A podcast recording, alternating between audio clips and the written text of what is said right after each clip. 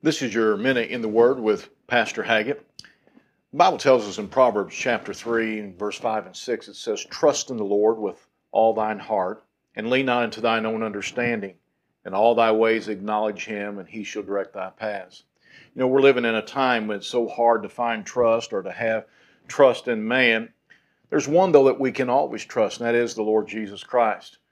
When you don't know which way to go, and when you're facing decisions, maybe even today, when you don't know who to trust, let me encourage you. Trust the Lord today. Call upon him because he'll never fail you. He'll never he'll never leave you. The Bible says that he will direct your path. This has been your minute in his word. And let me also say if you don't have a church home, let me invite you to come and pay us a visit at Calvary Baptist Church located at 1823 South Miami Avenue here in Marshall.